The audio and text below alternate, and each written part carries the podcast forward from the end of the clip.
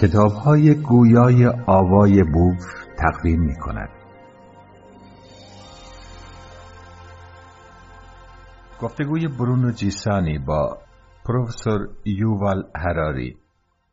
برونو جیسانی ما در پایان روز ششم جنگ در اوکراین هستیم. یا درستتر بگویم اشغال اوکراین توسط روسیه که در 24 فوریه توسط پرزیدنت ولادیمیر پوتین آغاز شد.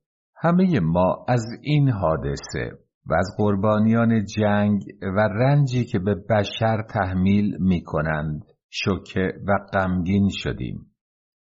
درست در همین لحظه که گفتگو می کنیم ستونهای نظامی ارتش روسیه روانه کیف و سایر شهرهای اوکراین هستند و این شهرها بمباران می شود. نیم میلیون از اهالی اوکراین تا کنون در کشورهای همسایه پناه گرفتند و این رقم رو به فوزونی است.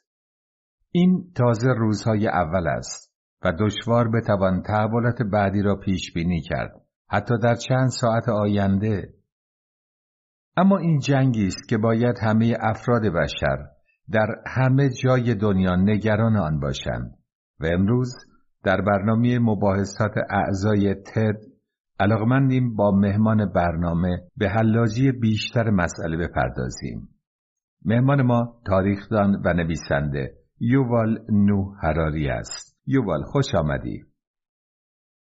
درود بر شما. سپاس به خاطر اینکه منو دعوت کردین.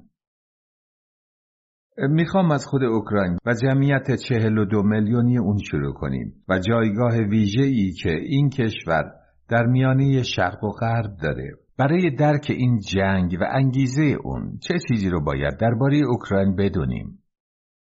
پروفسور هراری مهمترین و اساسی ترین چیزی رو که باید بدونیم اینه که مردم اوکراین روس نیستند و یک ملت قدیمی مستقلند. اوکراین تاریخی بیش از هزار سال داره. کیف یک ابرشهر و مرکز فرهنگی بود درست زمانی که مسکو حتی یک دهکده هم محسوب نمی‌شد. در اغلب زمانهای این دوره هزار ساله مسکو بر اوکراین حکومت نمی‌کرد و بخشی از یک واحد سیاسی مشترک محسوب نمی شدند.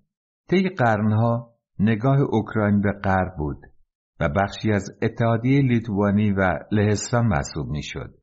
تا اینکه سرانجام امپراتور روسیه امپراتوری تزارها اون کشور رو فتح کرد و زمینی روسیه کرد. اما باز بعد از این مرحله هم مردم اوکراین اغلب مردمی جدا از روسها باقی موندن. دونستن این مطلب مهمه چون این موضوعیه که انگیزه این جنگ شده. مسئله کلیدی و محوری جنگ حداقل برای پرزیدنت پوتین اینه که آیا اوکراین یک ملت مستقله؟ اصلا یک ملت به حساب میاد یا نه؟ این توهم و خیالیه که در ذهن پوتین جا خوش کرده که اوکراین ملت جدایی نیست و فقط بخشی از روسیه است. در خیالات اون اوکراینی ها روس هستن و دلشون می‌خواد که به آغوش مام مهربان روس برگردن و تنها کسانی که مانع این رجعت میشند باند افراد معدودی در رأس قدرته که پوتین علاقه داره اونها رو نازی تصویر کنه. اون هم در صورتی که رئیس جمهور اوکراین یهودیه. خب به نظر پوتین این هم نازی یهودیه.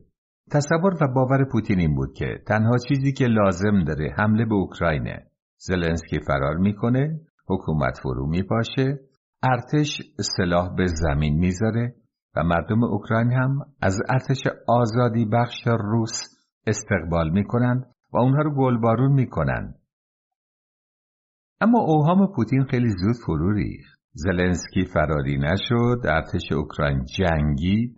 و مردم هم تانکای روسی رو گلبارون نکردن بلکه کوکتل مولوتوف روشون ریختن. برانو اجازه بدید یکی یکی به مسائل بپردازیم. اوکراین تاریخ اشغال و سیطره طولانی پشت سر داره. شما به تزارها اشاره کردید. همچنین اتحاد شوروی ارتش هیتلر همچنین تاریخ طولانی عدم اعتماد به حاکمان و مقاومت در مقابل اونها رو داره که به نوعی می‌تونه توجیهگر مقاومت فعلی باشه که روسا باهاش روبرو شدن آن اپلبوم روزنامهنگار همچنین مطرح کرده که این عدم اعتماد به مقامات حاکم روس و مقاومت ماهیت و جوهر اوکراینی هاست. پروفسور هراری ما اینو شاهد بودیم در سی سال گذشته وقتی خطر سر کار آمدن حکومت های خودکامه بود اوکراینی ها دو بار قیام کردند. یک بار در سال 2004 و بار دیگر در سال 2013 وقتی من چند سال پیش در کیف بودم حس بسیار قوی و میل به مستقل بودن و داشتن دموکراسی مردم اوکراین باعث شگفتی من شد. و به یاد دارم اطراف موزه انقلاب سال 2013-2014 که میگشتم و تصاویر روزهای انقلاب و رهایی از نوکران روس رو که می‌دیدم دو بانوی سالمند برای انقلابیان ساندویچ درست می‌کردند و میآوردند پرتاب کردن سنگ یا کار دیگی از اونها بر نمی اومد اما به این صورت از انقلاب بر ضد روسیه حمایت می‌کردند سینی های بزرگ پر از ساندویچ رو برای مبارزین می آوردن. بله این نمونه از این روحیه ای بود که نه تنها الهام بخش مردم اوکراین بود بلکه الهام بخش تمام کسانی است که این تصاویر رو می‌بینند.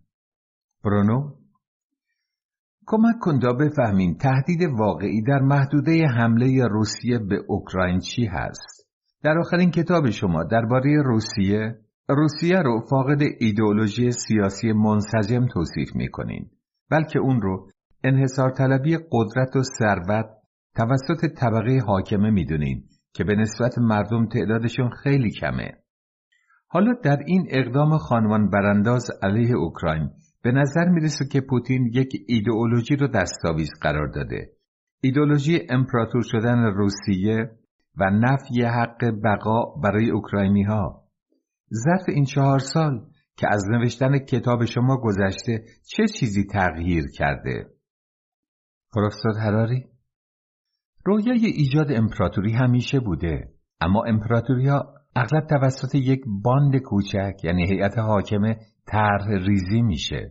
من فکر نمی کنم که مردم روسیه علاقه به جنگ داشته باشم مردم روسیه قصد فتح اوکراین رو ندارند و نمی‌خوان مردم کیف رو قصابی کنند همه این فتنه ها از اون بالا میاد. پس تغییر در اونچه که گفتم رخ نداده.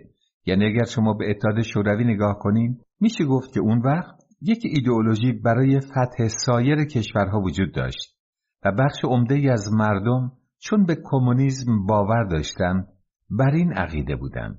اما در حال حاضر شما چنین ای در مردم روسیه نمی‌بینین.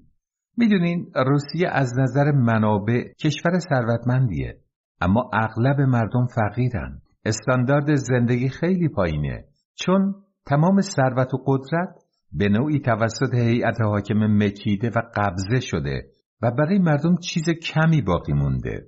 من فکر نمی کنم در جامعه جایی که توده های مردم قرار دارن چنین پروژه های ایدئولوژیکی وجود داشته باشه.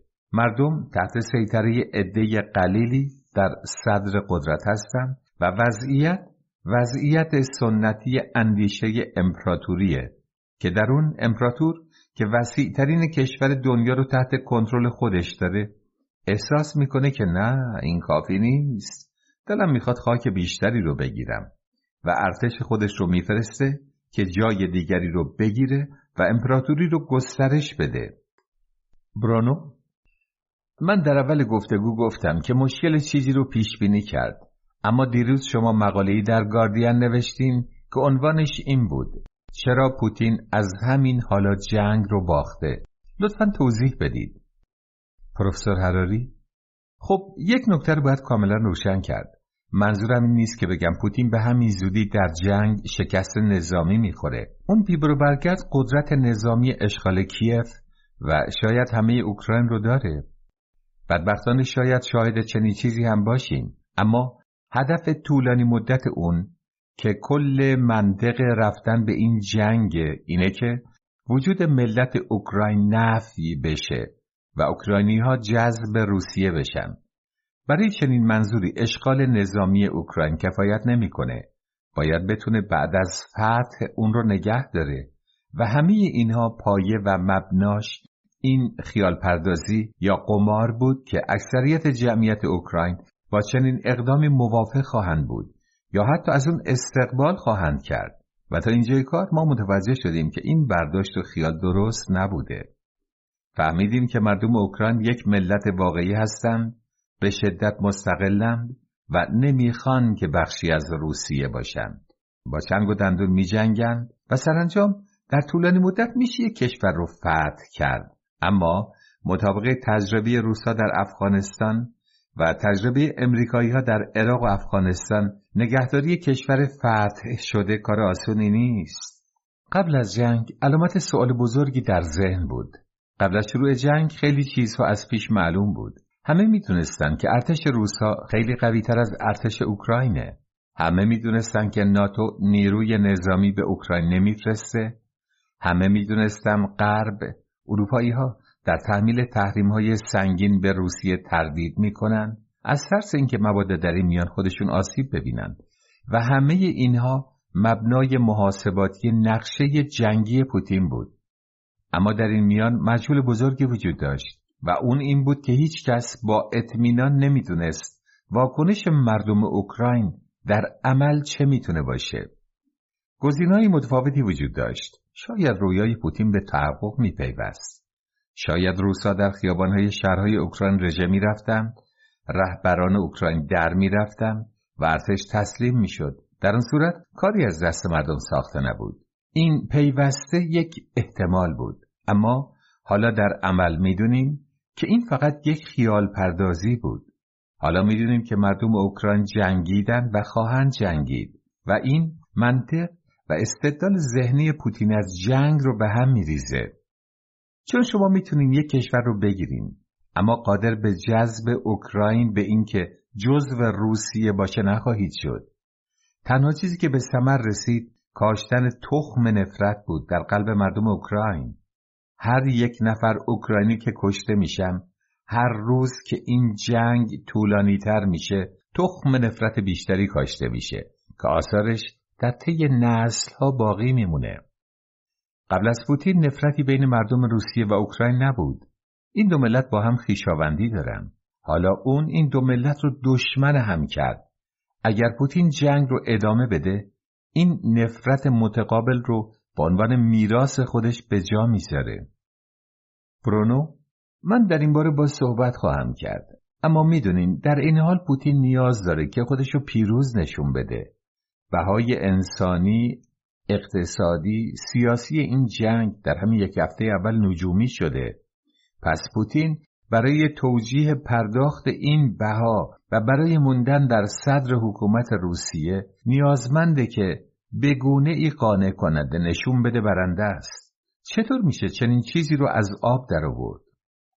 یووال نمی‌دونم. یعنی اینکه طرف نیازمند برنده شدنه؟ به معنی این نیست که می‌تونه برنده بشه. خیلی از رهبران سیاسی نیازمند برنده شدن هستن اما گاه میبازن اون می‌تونه جنگ رو متوقف کنه و اعلام کنه که برد و بگه شناسایی لهانسک و دانتسک توسط اوکراینیا تنها چیزی بود که همیشه در پیش بوده و حالا به اون مقصود رسیده. شاید دستیابی به توافق یا کار دیگه نمی‌دونم. حل این مشکل کار سیاستمدار است و من سیاستمدار نیستم. اما می‌تونم بگم امیدوارم به خاطر همه یعنی مردم اوکراین روسیه و بشریت که این جنگ فورا تموم بشه. چون اگر تموم نشه فقط اوکراین و روسیه زیان دیدگان بدبخت اون نیستن بلکه اگر جنگ ادامه پیدا کنه همه مردم دنیا شدیدن لطمه می‌بینند. برونو توضیح بده چرا؟ پروفسور هراری چون موج شوک ناشی از این جنگ در سر تا سر جهان عدم ثبات ایجاد می‌کنه. اجازه بدین از اساسی ترین جا شروع کنیم. بودجه. ما داشتیم در عصری زندگی می کردیم که دهه هایی بود از نظر صلح و ثبات شگفت آور و این صلح آرامش مثل خیال بافی هیپی ها نبود. شما در اساس کار این رو شاهد بودیم یعنی در بودجه این رو می‌دیدیم در اروپا در اتحادیه اروپا میانگین بودجه دفاعی اعضای اتحادیه حدود سه درصد بودجه کل کشور بود و این تقریبا یک معجزه تاریخی بود در اغلب دوره های تاریخ بودجه شاهان و امپراتورها و سلطانها برای جنگ و ارتش چیزی حدود پنجاه یا هشتاد درصد بود. در اروپا فقط سه درصد بود و در کل جهان میانگین این بودجه شش درصد بود. این رو برید و نگاه کنید اما این رقمیه که من می‌دونم شش درصد. ظرف همین چند روز آلمان یک روزه بودجه نظامی خودش رو دو برابر کرد و من مخالفش نیستم. چرا؟ چون با توجه به شرایطی که ایجاد شده چنین اقدامی منطقیه هم برای آلمانی ها برای لهستانی ها برای همه اروپا و می‌بینید سایر کشورهای جهان دارن همین کار رو می‌کنند. اما این مسابقه که انتها نداره. یعنی اونا بودجه خودشون رو دو برابر می‌کنن سایر کشورها می‌بینند احساس ناامنی می‌کنند اونها هم بودجه های نظامی خودشون رو دو برابر می‌کنند خب باز اینها یعنی اروپایی ها باید دوباره بودجه خودشون رو دو برابر یا سه برابر کنند و همینطور ادامه پیدا می‌کنه. و پولی که باید خرج تأمین بهداشت و درمان، آموزش یا مبارزه برای پیشگیری از رو به خرابی رفتن محیط زیست و خراب شدن آب و هوا می‌شد خرج تانک و موشک و خرج جنگ میشه پس برای بهداشت و درمان همه مردم پول کمتری باقی میمونه و شاید تغییر آب و هوا بدون علاج باقی بمونه چرا؟ چون پول خرج تانک میشه و به این طریق حتی اگر شما توی استرالیا یا برزیل هم زندگی کنین اثرات خرج شدن پول برای جنگ به جای بهداشت و درمان و به جای مبارزه با بحران محیط زیست و چیزهای دیگه مثل این رو حتما حس خواهید کرد. در یک مسئله بسیار اساسی تر یعنی تکنولوژی ما همین حالا در میانه یک مسابقه در تکنولوژی هستیم.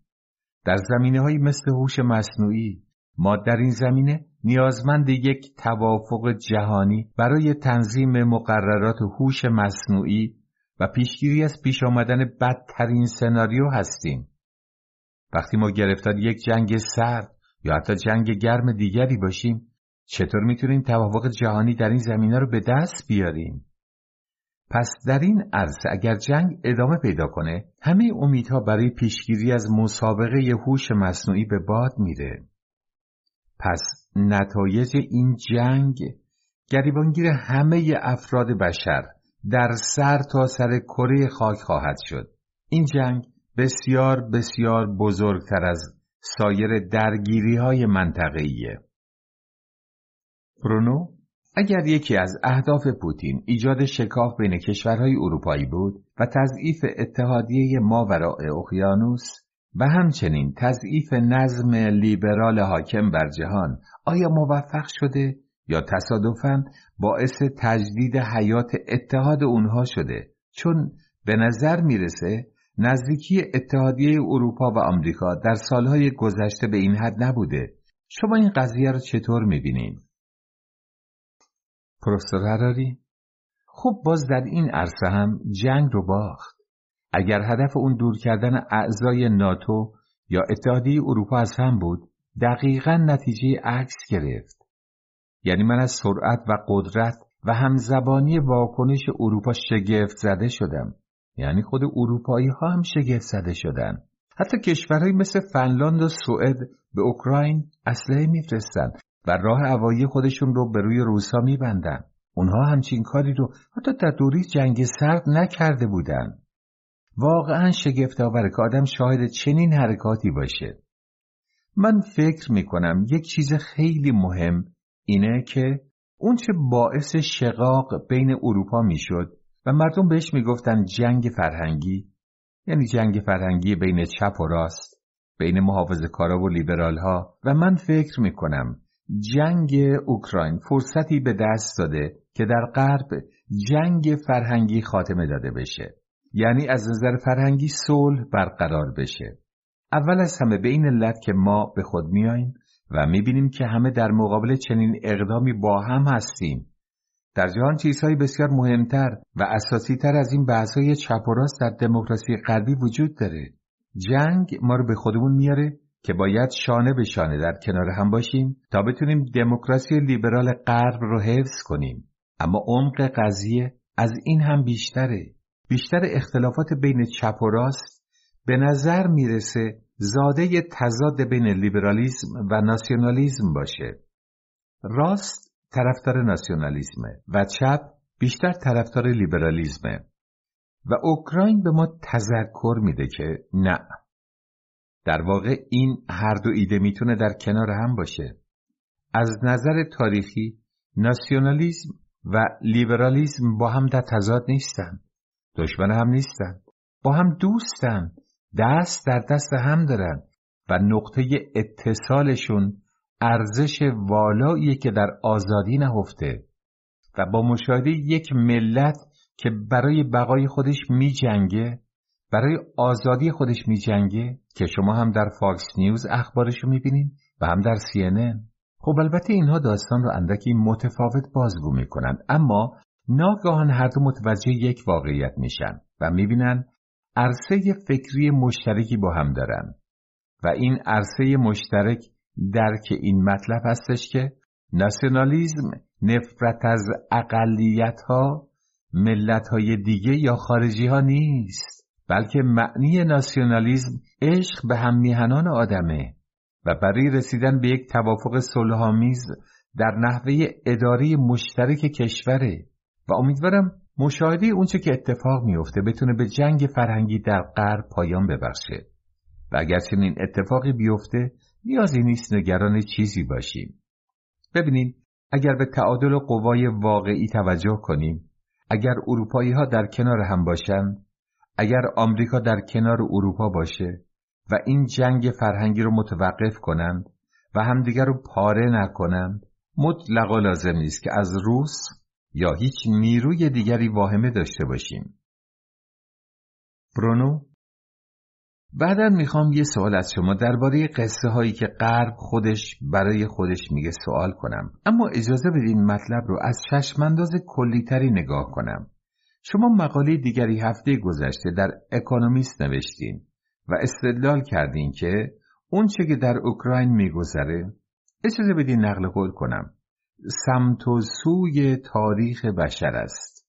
چون به نظرم این سمت تاریخ بزرگترین دستاورد سیاسی و اخلاقی تمدن مدرن یعنی کم شدن جنگ رو به خطر میاندازه.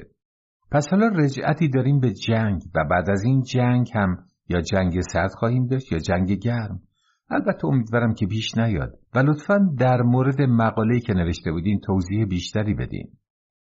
پروفسور هراری بله البته دی فکر می‌کنن که کل صحبت درباره کم شدن جنگ همیشه فقط یه فانتزی و خیال پروری بوده. اما باز اگر به آمار نگاه کنیم از سال 1945 کوچکترین درگیری بین ابرقدرت ها وجود نداشته. حالان که پیش از این دوره در تاریخ جنگ موضوع اصلی تاریخ بوده. از سال 1945 حتی یک مورد نداریم. که کشوری که مورد شناسایی همه کشورهای دنیا باشه اسمش به دلیل اشغال خارجی از روی نقشه پاک بشه. در حالی که قبل از اون رسم عادی تاریخ پاک کردن اسم کشورها از نقشه ها بود و چنین حرکتی ناگهان در اون تاریخ یعنی 1945 متوقف شده. این یک دستاورد پرشکوهه و این دستاورد پایه و اساس همه چیزهایی که ما داریم. این صلح و ثبات پایه و اساس خدمات درمانی و آموزش بود و این مبنا و اساس با حمله روس برای نابودی اوکراین به خطر افتاده. چون این دوره صلح و آرامش حاصل معجزه نبود. نتیجه تغییر قوانین طبیعت نبود. این افراد بشر بودند که تصمیم درستری می گرفتن و نهادهای بهتری رو پای ریزی می کردن که البته متضمن این معناست که تضمینی برای اینکه در آینده نیز چنین وضعی ادامه داشته باشه وجود نداره. اگر بعضی از افراد بشر شروع کنند به گرفتن تصمیمات غلط و نهادهایی رو که حافظ صلح و آرامش بوده از بین ببرن پس ما مجدد به عصر جنگ و خصومت رجعت می‌کنیم. اون هم با بودجه هایی که قریب 20 سی 40 درصد از بودجه کل کشور میشه. این اتفاق ها می‌تونه بیفته. این در دست های ماست. یک نکته دیگر رو هم بگم. نه فقط من بلکه سایر دانشگاهیان مثل استیون پینکر و سایرین درباره دوره صلح و آرامش صحبت کردند. بعضی از مردم برداشتشون این بود که ما داریم رضامندی از خود رو تشویق یا ترویج می‌کنیم. و شروع کردن به گفتن اینکه آه نیازی نیست نگران چیزی باشیم. واقعیت اینه که پیام گفته ما درست در خلاف این جهت بود. این پیام یادآوری داشتن احساس مسئولیت بود.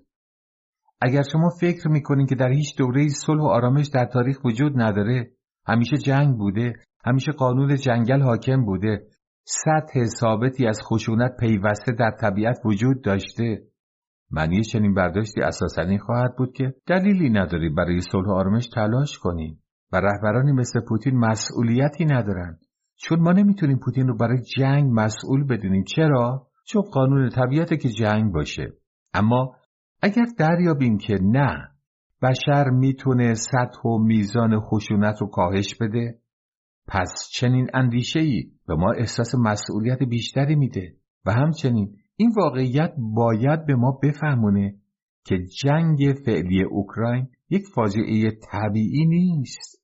بلکه فاجعه است که افرادی از بشر ایجاد کردند. اونم فقط یک نفر. مردم روسیه خواستار جنگ نیستند بلکه فقط یک نفره که با تصمیم خودش به تنهایی چنین تراژدی رو راه انداخته. برونو خب یکی از چیزهایی که در ماه یا هفته اخیر مطرح شده تهدید جنگ هسته‌ایه. این مسئله در بطن ملاحظات مربوط به استحکام بخشی به اتحاد سیاسی و استراتژیک اثر گذاشته. پوتین بارها در این مورد صحبت کرد. چند روز پیش دستور آمادگی کامل نیروهای هسته‌ای رو داد. پرزیدنت زلنسکی خودش در کنفرانس امنیت مونیخ اساسا گفته که اوکراین مرتکب اشتباهی شد که اصطلاحهای هسته خودش رو که از اتحاد شوروی سابق به ارث رسیده بود رها کرد. که گفته یه که خیلی از کشورها بهش اشاره می‌کنن. شما درباره تهدید جنگ هستی چی فکر می‌کنین؟ پروفسور هراری بسیار ترسناکه. می‌دونین تقریبا با نظر فروید مطابقت داره. بازگشت چیزی که سرکوب شده. فکر می‌کردیم سلاح هسته ای؟ بله یه چیزایی در موردش در دهه 1960 می‌گفتن در زمان بحران موشکی کوبا و دکتر استرنجلاو. اما همین الان درگیرش هستیم. و فقط چند روز لازم بود در میدون جنگ مشکل پیش بیاد تا دوباره مطرح بشه. تا ناگهان منظورم اینه که من تلویزیون نگاه می‌کنم. مثلا اخبار رو می‌بینم. متخصصا اومدن برای مردم توضیح میدن که بمب اتم با بمب عادی چه فرقی داره و چه بلایی می‌تونه سر این شهر و اون کشور بیاره. برگشتیم سر خر. خب سلاح هسته‌ای به نوعی تا به حال صلح جهانی رو حفظ کرده.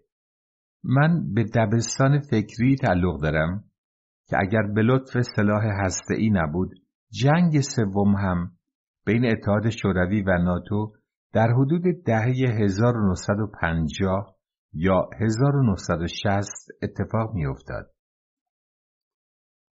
سلاحهای هسته‌ای در واقع تا به حال وظیفه خوبی رو به عهده داشتن. به خاطر سلاح هسته‌ای بود که ما درگیری مستقیمی بین ابرقدرت ها نداشتیم. چون روشن بود که نتیجه برخورد خودکشی جمعی بود. اما خطر هنوز در کمینه. همیشه در کمینه.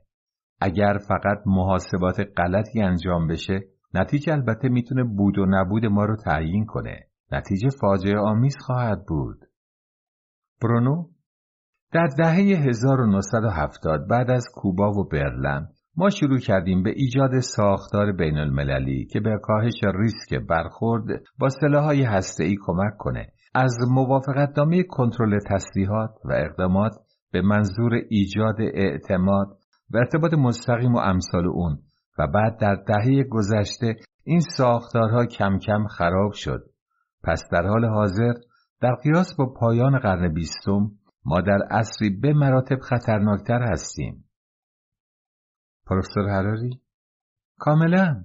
یعنی ما در حال حاضر چوب قصورهای خودمون رو می‌خوریم. قصوری که سالها ادامه داشت. نه تنها در مورد سلاحهای هسته‌ای بلکه عموما در مورد نهادهای بین المللی و همکاری های جهانی که در اواخر قرن بیستم ایجاد کرده بودیم. قصور ورزیدیم و ما کاشانی رو که برای بشریت ساخته بودیم اون هم بر اساس همکاری، همیاری و بر پایه این تفاهم که آینده امن و آرام تماما به توان همکاری وابسته خواهد بود. وگرنه ما به عنوان یک گونه از موجودات زنده منقرض خواهیم شد و ما همه در این کاشانه زندگی می کنیم. ما در چند سال اخیر به اون بیتوجهی کردیم و به فکر تعمیر و ترمیمش نبودیم. اجازه دادیم خراب و خرابتر بشه و می‌دونید نهایتا ویران میشه. همین حالا در حال ویران شدنه. پس امیدوارم مردم متوجه این مطلب بشن. پیش از اون که دیر شده باشه. یعنی نه تنها نیازمند متوقف کردن این جنگ وحشتناک هستیم بلکه باید نهادهای بین المللی رو بازسازی کنیم. به آشیانی جهانی که در اون زندگی می‌کنیم برسیم و تعمیرش کنیم. اگر این آشیان فرو بریزه ما همه با هم خواهیم مرد. برونو؟ از بین شنوندگان این برنامه خانم رولا نمی‌دونم اهل کجاست در لبنان بزرگ شده و میگه من جنگ را زیستم بر خاک خوابیدم و ترس را نفس کشیدم همین دلالی که برای من می آوردن این بود که تنها چیزی که برای آموختن باز مانده اینه که بیاموزیم جنگ کاریست احمقانه شما درباره استراتژی قدرت، بودجه، امکانات تکنولوژی صحبت کردید. درباره رنج بشر و زخمهای روحی ماندگار رو هم فراموش نکنید. به ویژه تصور می‌کنم اونچه که مورد نظر ایشون باشه زخمهای همیشه ماندگار روحیه. یعنی اونچه که به عنوان رنج بشر بعد از جنگ ها باقی میمونه. پروفسور هراری بله اینها تخمهای نفرتند و بدبختی که تا همین حالا در ذهن و تن ده ها میلیون بلکه صدها میلیون انسان کاشته شده چون این فقط مردم اوکراین نیستند بلکه تأثیر این جنگ بر اغلب مردمان جهان گذاشته شده. همه این تخمها بار میده و میوه وحشتزایی در سالها و دهه های آینده خواهد داد. به همین دلیل که توقف فوری جنگ تا این حد واجد اهمیته هر روزی که این بذرپاشی نفرت و ترس ادامه پیدا می‌کنه می‌دونید درست همین جنگی که داره رخ میده تخمش عمدتا دهه ها و حتی قرنها پیش کاشته شده بوده. بخشی از ترس روزها که پوتین رو به این فکر انداخته و اطرافیان اون انگیزه داده خاطره اشغال شدن روس در گذشته است به خصوص در جنگ جهانی دوم. و البته این کاری که اونها در اثر این ترس تاریخی می‌کنن یک اشتباه فاحشه. اونها دارن به جای اینکه از تاریخ بیاموزند و از عامل ترس خودشون احتراز کنن همون خطا رو مجدد و مجدد تکرار می‌کنن. اما درسته این هنوز میوه تلخ دانه هاییه که در دهه 1940 کاشته شد. برونو این همون چیزی که شما در مقاله خودتون بهش اشاره می‌کنید. یعنی این واقعیت که ملت ها بر اساس قصه و داستان ساخته شدن. پس این دانه های منحوس قصه هایی که ما شروع کردیم که مجددا خلقشون کنیم. جنگ اوکراین آغاز خلق داستان های دیگه که اثراتش در آینده بروز می‌کنه. آیا منظور شما اینه؟ یوبال بعضی دانه ها و تخم های این جنگ در محاصره لنینگراد کاشته شد و حالا در محاصره کیف داره سمر میده که باز هم این ممکنه بار خودش رو در چهل یا پنجاه سال آینده به صورت وحشتناکتری بده. این زنجیر باید قطع بشه. باید متوقفش کنیم. می‌دونید به عنوان یک تاریخدان گاه احساس شرم و مسئولیت می‌کنم.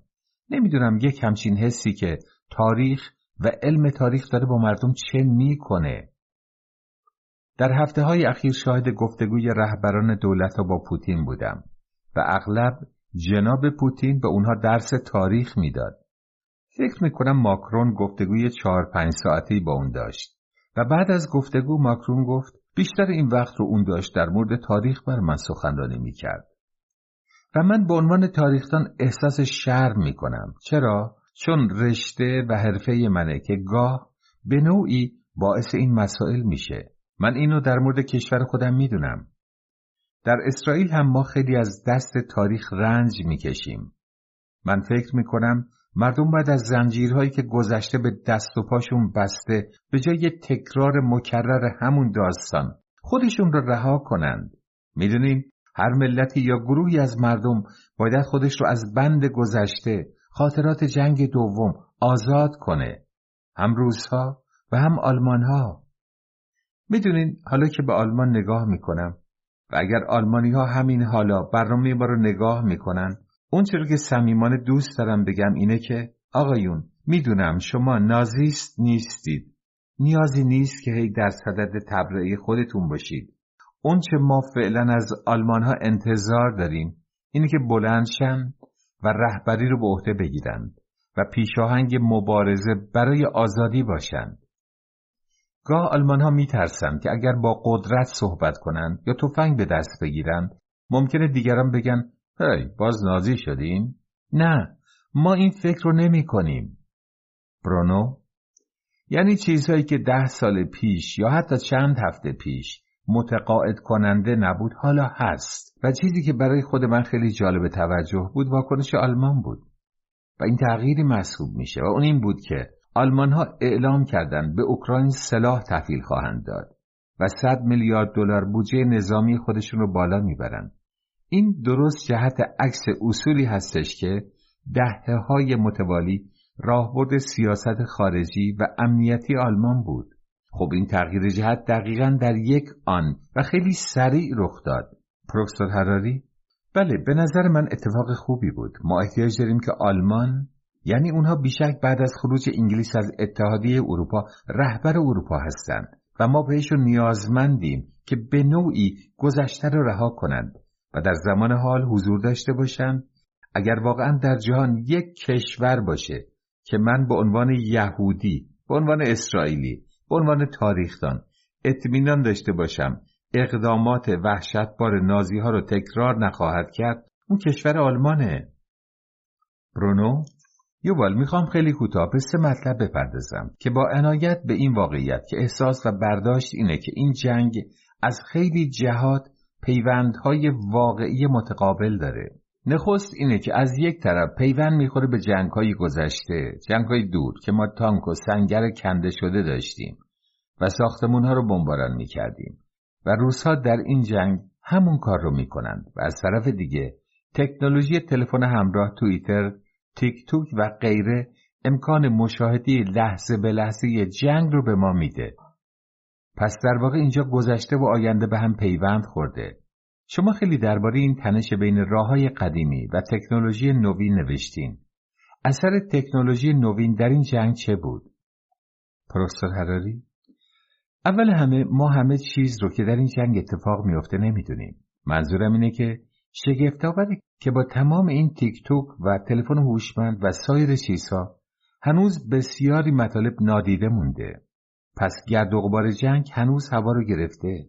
اما بله به نسبت اطلاعات زیادی هم به دست آوردیم. اما اطلاعات ضرورتا واقعیت نیست. بسیاری از اطلاعات اطلاعات غلط و گمراه کننده است. فیک نیوز و غیره. با همه گفتگوهایی که درباره پیوندهای درونی و هم پیوندی و زندگی در فضای مجازی میشه ولی یکی از مهمترین تکنولوژی ها نه فقط در این جنگ بلکه در دو دهه گذشته دیوار سنگیه یعنی کار اصر حجری. همه دارن دیوار سنگی می‌سازن. اون هم در عصر فیسبوک و گوگل و همین چیزها. پس نو و کهنه دارن دست به دست هم پیش میرن و این نوع جدیدی از جنگه. مردم کالیفرنیا استرالیا تو خونه نشستم و با این نشستن دارن فعالانه در جنگ شرکت می کنند. اون هم نه با یک توییت نوشتن بلکه با حمله به وبسایت ها و دفاع کردن از وبسایت ها. می‌دونید در جنگ داخلی اسپانیا اگر کسی قصد کمک به جنگ علیه فاشیست ها رو داشت باید می‌رفت به اسپانیا و به بریگاد بین المللی ملحق می‌شد. حالا بریگاد بین المللی با نشستن در خانه در سان فرانسیسکو مقدوره و با این وضع شما به نوعی در جنگ مشارکت دارین. خب این بیشک نو و جدیده. برونو؟ در واقع همینطوره. همین دو روز پیش معاون نخست وزیر اوکراین در تلگرام اعلام کرد که می‌خواد نوعی ارتش سایبری داوطلب ایجاد کنه. از نرم سازها و هکرها و کسانی که تبهر در آیتی داشتن دعوت کرد که به نوعی در جبهه سایبری به اوکراین کمک کنند. و به گزارش مجله وایرد در کمتر از دو روز 175 هزار نفر داوطلب شدند. پس اینجا ما دولت مورد تهاجم رو داریم که به نوعی می‌تونه تقریبا یک شبه 175 هزار نفر رو به یاری بگیره که از جانب اون داوطلبانه بجنگن. این در واقع جنگ بسیار متفاوتیه. پروفسور هراری بله هر جنگی مسائل غیرمنتظره خودش را همراه داره. گاه همه چیز سازه است و گاه همه چیز کهنه و قدیمی. برونو کسانی در بخش پرسش و پاسخ به چین اشاره کردند که البته بازیگر جهانی مهمیه هرچند فعلا کنار نشسته و با دقت نگاه می‌کنه چین سیاست علنی مخالفت با هر اقدامی رو داره که باعث نقض قاعده تمامیت سرزمینی کشورها بشه. خب حمله به اوکراین نقض تمامیت سرزمینی یک کشوره. در این حال چین علاقه شدیدی به ثبات اقتصادی جهانی داره که خوب بفروشه. اما باید به نحوی بتونه این سیاست آشکار و اظهار شده خودشو با اینکه اخیرا در کنار روسیه قرار گرفته همخوان کنه. مثلا شی جین پینگ و پوتین قبل از المپیک با هم نشست داشتن و این نشونه دوستی و نزدیکی اونها در جهان انعکاس پیدا کرد شما موضع چین رو در این اشغال نظامی چطور تعبیر می‌کنین؟ پروفسور هراری نمی‌دونم من در مورد چین تخصص ندارم و قطعا نمی‌تونم فقط با خوندن اخبار به ذهنیت اونها پی ببرم و بدونم موضع و نظر واقعی رهبران چین چه هست. امیدوارم موضع مسئولانی اتخاذ کنند و با عنایت به اینکه با روسیه از نظر مرز جغرافیایی نزدیکن البته از اوکراین هم زیاد دور نیستند ولی به خاطر نزدیکی به روسیه نفوذ زیادی روی روسها دارند. امیدوارم به عنوان افراد رسیده و بالغ و مسئول عمل کنند و باعث خاموش شدن شعله جنگ بشن. با به هم ریختن نظم موجود جهانی اونها خیلی چیزها رو میبازن و اگر صلح و آرامش برقرار بشه کماکان نفع زیادی از این آرامش و ادامه تجارت می‌برند و در این حال در جامعه جهانی هم برای خود با ایفای نقش مثبت جا باز می‌کنن حال این کارو می‌کنند یا نمی‌کنند بستگی به خودشون داره. نمی‌تونم پیش بینی کنم فقط امیدوارم. برونو شما ذکر کردید که شماری از رهبران اروپایی و غربی هفته های قبل از اشغال اوکراین به مسکو سفر کردند. وارون در چت شرکت کرده و می‌پرسه آیا جنگ اوکراین به معنی شکست دیپلماسیه؟ اگر دیپلماسی موفق بود می‌تونست اتفاق متفاوتی بیفته؟ پروفسور هراری این رو با طرح دو سوال میشه متوجه شد. آیا دیپلماسی برای پیشگیری از جنگ شکست خورد؟ بله، قطعا همین رو می‌دونن. اما آیا این شکست نتیجه رویکرد دیپلماتیک متفاوتیه؟ یعنی مثلا پیشنهادهای دیگه می‌تونست مانع جنگ بشه؟ نمی‌دونم. ولی به نظرم هم نمی‌رسه. منظورم اینه که با نگاه به حوادث چند هفته گذشته به نظر نمی‌رسه که پوتین علاقه ای به راه حل دیپلماتیک داشت. به نظر می‌رسه که اون فقط به جنگ علاقه من بود و فکر می‌کنم که این باز برمیگرده به فانتزی و خیال بافی اولیه اون. یعنی اگر اون واقعا نگران امنیت روسیه بود نیازی به اینکه فورا دست به اشغال اوکراین بزنه وجود نداشت. هیچ تهدید قریب الوقوعی برای روسیه وجود نداشت. اوکراین هنوز مذاکره‌ای برای الحاق به ناتو انجام نداده بود. هیچ ارتش اشغالگری پشت دروازه های روسیه در دریای بالتیک یا لهستان جمع نشده بود. پوتین لحظه ای رو برای شروع بحران انتخاب کرد. به همین دلیل که به نظر نمی‌رسه قضیه ربطی به حفظ امنیت روسیه داشته باشه.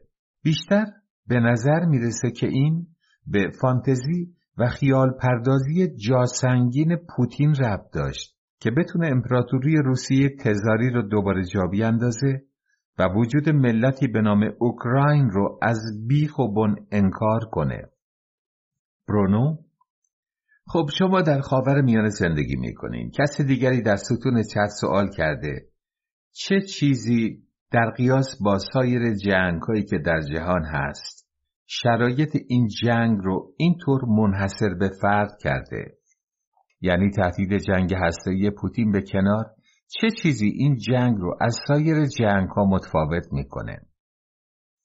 پروفسور هراری چند چیز این تفاوت رو ایجاد می‌کنه اول از همه اتفاقی داره میفته که از سال 1945 تا به حال شاهدش نبودیم و اون اینه که یک قدرت غالب سعی می‌کنه یک کشور مستقل رو از روی نقشه جغرافیا پاک کنه. وقتی آمریکا به افغانستان یا عراق حمله کرد، خیلی چیزها می‌تونید دربارش بگید و به دلایل مختلف ازش انتقاد کنید اما مطلقا بحث این که آمریکا بخواد عراق رو به خاک خودش ملحق کنه یا عراق رو به عنوان ایالت پنجاه و یکم خودش تبدیل کنه وجود نداشت. این چیزیه که در اوکراین داره اتفاق میفته. اون هم به این بهانه و با این دستاویز و این موضوع اصلیه. هدف اصلی ملحق کردن اوکراین به خاک روسیه است. اگر این موفقیت آمیز انجام شد باز این ما رو به عصر جنگ برمیگردونه. من از اونچه نماینده کنیا در شورای امنیت سازمان ملل با آغاز جنگ گفت جا خوردم. نماینده کنیا که از جانب دولت کنیا صحبت می‌کرد و همچنین سایر کشورهای آفریقا به روسا گفت نگاه کنید کشورهای ما هم محصول دوره بعد از امپراتوریه.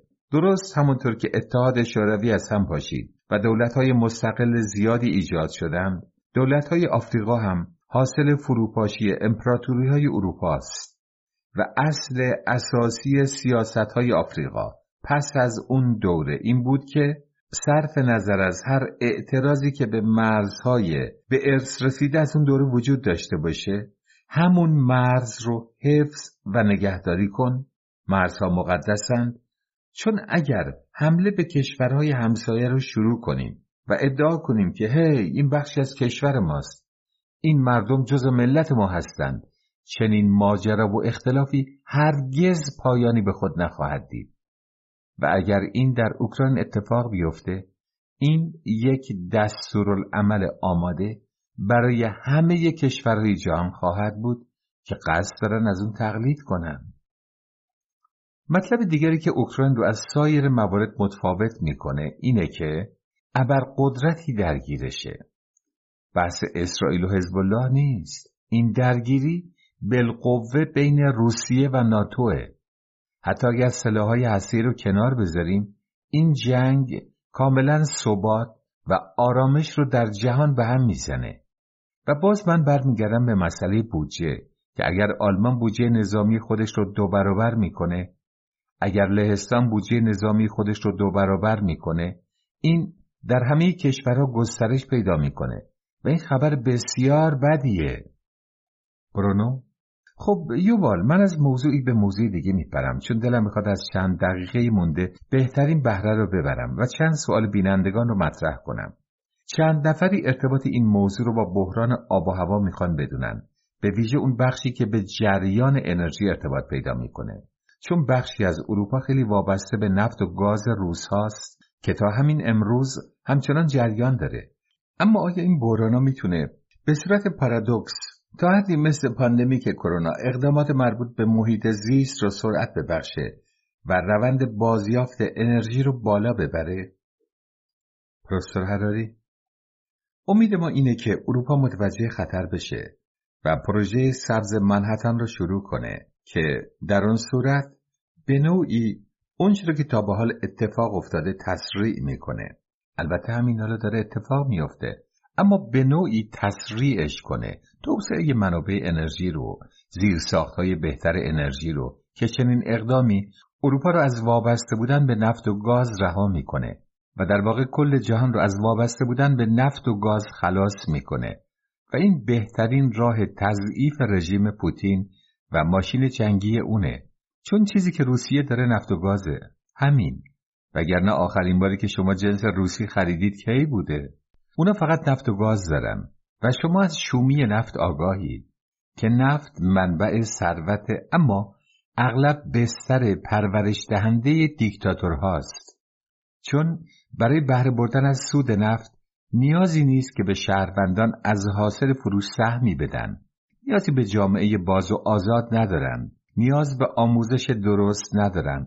فقط لازم حفاری کنن اینه که در بسیاری از جاها نفت و گاز پایه و مبنای دیکتاتوریه اگر قیمت نفت و گاز کاهش پیدا کنه نقش دیکتاتورها کم میشه این توقف درآمد نه تنها وضع مالی دیکتاتورها را خراب می‌کنه و ماشین نظامی روسیه را از کار میاندازه بلکه روزها رو مجبور می‌کنه که رژیم حکومتی رو به حکومت بهتری تغییر بدن.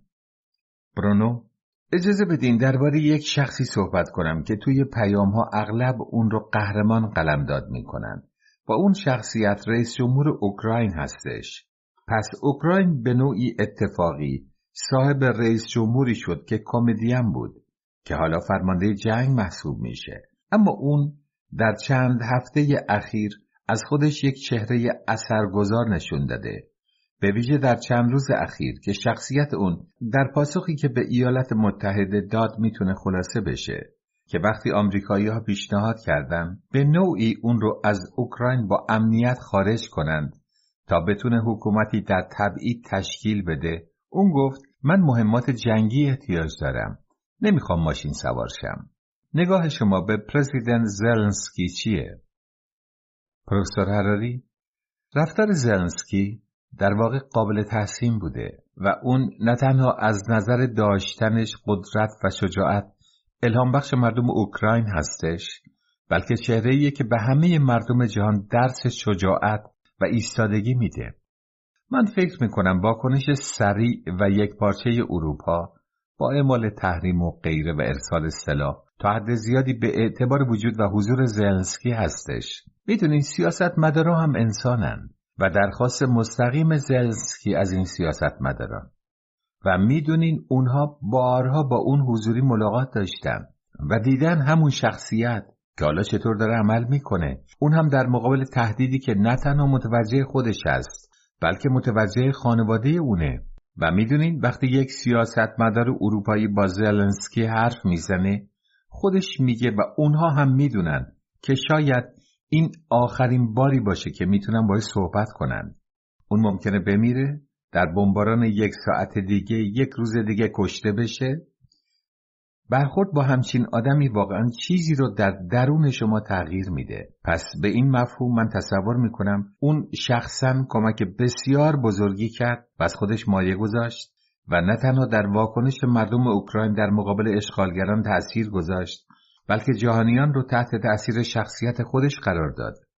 برونو خب سم که داره به ما گوش می‌کنه این سوال رو داره که آیا ممکنه شما مطالبی تاریخی درباره توان و معنی تحریم اقتصادی و تجاری در حد و حدودی که فعلا اعمال شده ارائه بدیم؟ پیشترها چطور کسانی که قرار بود امپراتور بشن مهاجم و متجاوز بشن با چنین اقدامات منزوی کننده و چنین تحریم های جلوشون گرفته شده.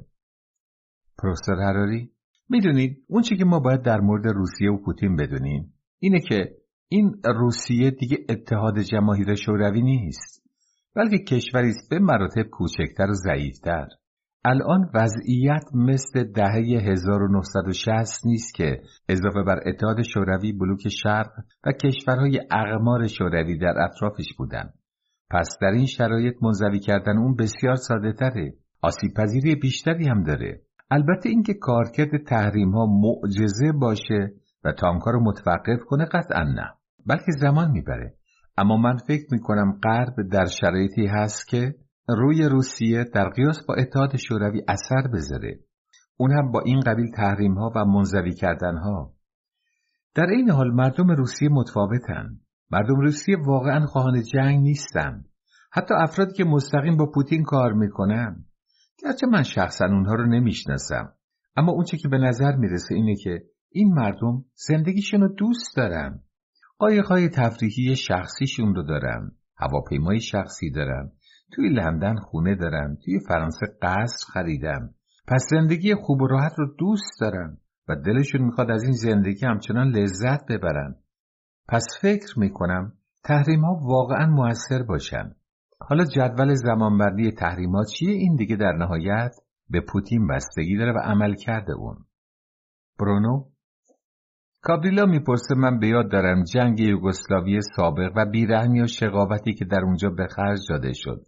آیا امکان اون وجود داره که این جنگ تا اون مراحل پیش بره؟ و فکر می‌کنم ادامه و امتداد این سوال اینه که آیا این جنگ طلایه یک درگیری خونینتره درست مثل بالکان یا جمهوری های آسیای میانه؟ پروفسور هراری؟ متاسفانه می‌تونه تا اون حد و حتی بدتر از اون هم پیش بره. اگر نمونه برای مقایسه بخواین برین سوریه می‌بینید چه اتفاقاتی در هومس افتاد در آلپو افتاد و اون هم کار پوتین و هواپیماهاش بود و کار نوکران پوتین در سوریه. اینجا هم شخصیت داستان همون فرده و اگر فکر کنین که نه نه نه اون خاور میانه بود در اروپا نمی‌تونین چنین چیزی اتفاق بیفته. نه ما ممکنه کیف رو در شرایط هومس یا آلپو ببینیم که این می‌تونه یک فاجعه باشه و برای سالها و دهه ها تخم نفاق و نفرت بیشتری رو بپاشه. تا اینجا کار ما شاهد مرگ صدها نفر بودیم. شهروندان غیر نظامی اوکراین کشته شدن. این رقم می‌تونه به دهها هزار برسه به صدها هزار. از این جهت فکر کردن بهش دردناکه و به این دلیل که ما نیازمندیم دوباره و دوباره به رهبران فشار بیاریم که مانع جنگ بشن و به ویژه باز و باز به پوتین گفته بشه تو نخواهی توانست اوکراین را جزء خاک روسیه بکنی. مردم اوکراین نمی‌خوان. اونا تو رو نمی‌خوان. اگر ادامه بدی به تنها چیزی که می‌رسی نفرت دهشتناکیه که بین روسها و اوکراینی ها تا نسل های بعد ادامه پیدا می‌کنه. نیازی نیست چنین اتفاقی بیفته. برونو یه وال اجازه بده با یک سوال درباره کشور خودت گفتگو رو تموم کنم. تو در اسرائیل هستی. اسرائیل رابطه نزدیکی با روسیه و اوکراین داره. در واقع بسیاری که در روسیه متولد شدن و خیلی از یهودی هایی که در اوکراین متولد شدن فعلا در اسرائیل زندگی می‌کنن. واکنش کشور شما به این درگیری چیه؟ واکنش دولت و واکنش مردم. پروفسور هراری راستش من مناسب ترین فرد برای این پرسش نیستم. من به نوعی همه حوادثی که در جهان اتفاق میفته دنبال می‌کنم. به همین دلیل توجه زیادی به داخل کشور خودم نکردم. و اگرچه من اینجا زندگی می‌کنم ولی تخصص من درباره جامعه و سیاست اسرائیل نیست. بیبرو برگرد احساسات مردم خیابان و رسانه ها همدلی با مردم اوکراینه. پرچم اوکراین رو میشه در خیابان ها دید. در فضای مجازی پرچم اوکراین رو می‌ذارم. و چیز دیگه این که عده زیادی از اتحاد شوروی سابق به اسرائیل مهاجرت کردند. تا به حال همه رو یکجا روسی می‌دونستیم. حتی اگر طرف از آذربایجان یا بخارا اومده بود روسی به حساب می اومد و ناگهان میشنوی نه نه نه نه من روس نیستم من اوکراینی هستم. و باز این تخم نفاق و کینه که پوتین کاشته تا به اینجا هم رسیده که ناگهان مردم میگن روس نیستم و اوکراینی هستن. کمی قبل از این همه اینجا یکی محسوب می‌شدن. حالا دیگه یکی نیست. پس موج شک همچنان داره پخش میشه. برونو یوبال مرسی برای وقتی که به ما دادی و با ما همراهی کردی و دانش و نظرات خودت رو درباره مسائل با ما در میان گذاشتی. خیلی متشکرم. یوبال متشکرم و امیدوارم صلح و آرامش خیلی زود برقرار بشه. برونو آرزوی همه ما همینه. متشکرم.